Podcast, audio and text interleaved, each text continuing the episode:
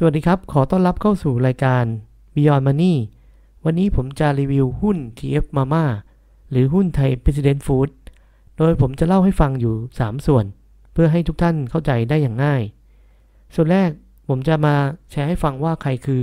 ผู้นำทางการตลาดของบะหมี่กึ่งสำเร็จรูปในประเทศไทยที่มีมูลค่าสูงถึง 17,000 ล้านบาท ส่วนที่ 2 ผมจะมาวิเคราะห์ธุรกิจกับงบการเงิน และส่วนที่ 3 เรามาดูกันว่า หุ้นตัวนี้อนาคตจะเป็นอย่างไร ก่อนอื่นเลยข้อแรก ส่วนนำส่วนแบ่งทางการตลาดตอนนี้ คนที่นำก็คือมาม่ามีส่วนแบ่งการตลาดอยู่ถึง 47%ตามมาติดๆก็คือไวไวควิก24%และยำยำ23%จะเห็นได้ว่ามาม่าเป็นผู้นำตลาดบะหมี่กึ่งสำเร็จรูปมาอย่างยาวนาน ด้วยการสร้างแบรนด์ที่มีความแข็งแกร่งอย่างต่อเนื่อง และสินค้าต้องยอมรับว่ามีคุณภาพที่สูงมากทำให้ถูกปากคนไทยอย่างมาก ในส่วนที่ 2 คือ ในแง่ของธุรกิจนะครับ มีส่วนเปลี่ยนแปลงที่สำคัญใน 2-3 ปีก่อน เมื่อบริษัทได้ควบรวมกับไทย President Rice ซึ่งทำบะหมี่ขาว และบริษัทไทย President Bakery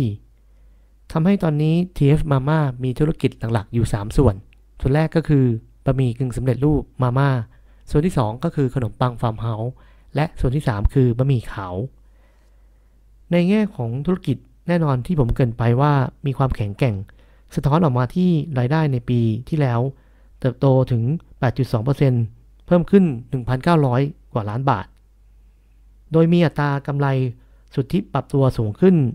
15.82% ปีแล้วสามารถทำกำไรได้สูงถึง 3,943 ล้านบาท จะเห็นได้ว่าบริษัทมีอัตราเกินเติบโตที่ต่อเนื่องมาหลายปี และบริษัทมีสภาพคล่องที่สูงมาก เพราะทุกวันนี้มีงบของเงินสดสูงถึง 3,320 ล้านบาท และในแง่ของหนี้สินก็มีอัตราส่วนหนี้สินต่อทุนต่ำเพียง 0.18%ทุกท่านพอ คงจะทราบอยู่แล้วว่าในเครือสหพัฒน์มีการดำเนินธุรกิจที่ค่อนข้างระวัดระวังตัว ไม่ชอบที่จะกู้เงินมาขยายธุรกิจ แต่จะอาศัยทุนในการเพิ่มและขยายธุรกิจนะครับ ผมมองว่าธุรกิจแม้ว่าจะมีคู่แข่งเข้ามา ตั้งแต่บะหมี่จากเกาหลีหรือประเทศจีน แต่ในช่วงที่ผ่านมามาม่าก็สามารถที่จะต่อสู้และออกผลิตภัณฑ์ใหม่ ๆ ได้อย่างน่าสนใจทั้งบะหมี่ไข่เค็มหรือออเรนทัลต่างๆ ซึ่งสามารถจะสร้างมูลค่าเพิ่มให้กับรายได้ของบริษัทได้อย่างต่อเนื่อง ทุกปีบริษัทสามารถสร้างเงินสดได้ไม่ต่ำกว่า 2,000 ล้านบาท เพราะฉะนั้นในแง่ของงบการเงินแข็งแกร่งมากหนี้น้อยกำไรเติบโตได้อย่างต่อเนื่อง อย่างไรก็ตามหุ้นตัวนี้มีสิ่งที่ต้องระวังคือสภาพคล่อง บางครั้งบางวันหุ้นตัวนี้ trade กันหลักแสนหรือหลัก 1 ล้านหรือถึง 3 ล้านบาท จึงไม่เหมาะสำหรับคนที่มี port ขนาดใหญ่ แต่คาดหวังหุ้นที่มีสภาพคล่องสูงๆ เพราะท่านจะไม่สามารถขายหุ้นได้เมื่อตอนที่ต้องการเงินสด แต่สำหรับ port เริ่มต้น หรืออย่างที่ผมเคยลงทุนในหุ้นฟาร์มเฮาส์ตอนนั้น หลัก 1 ล้านบาท อาจจะเหมาะนะครับ นอกจากนี้บริษัทยังมีปันผลในระดับ 2-4%ต่อปี ที่สม่ำเสมอ เพราะฉะนั้นผมจึงมองว่าหุ้นตัวนี้เหมาะสำหรับคนที่พอร์ตยังไม่ใหญ่มาก และต้องการหุ้นที่มีความเติบโตอย่างสม่ำเสมอ เพราะฉะนั้นส่วนสุดท้ายที่อยากสรุปก็คือ หุ้นตัวนี้ยังเป็นหุ้นที่น่าสนใจในการลงทุน ขอให้ทุกท่านลองศึกษาประเมินมูลค่าที่สนใจในการลงทุน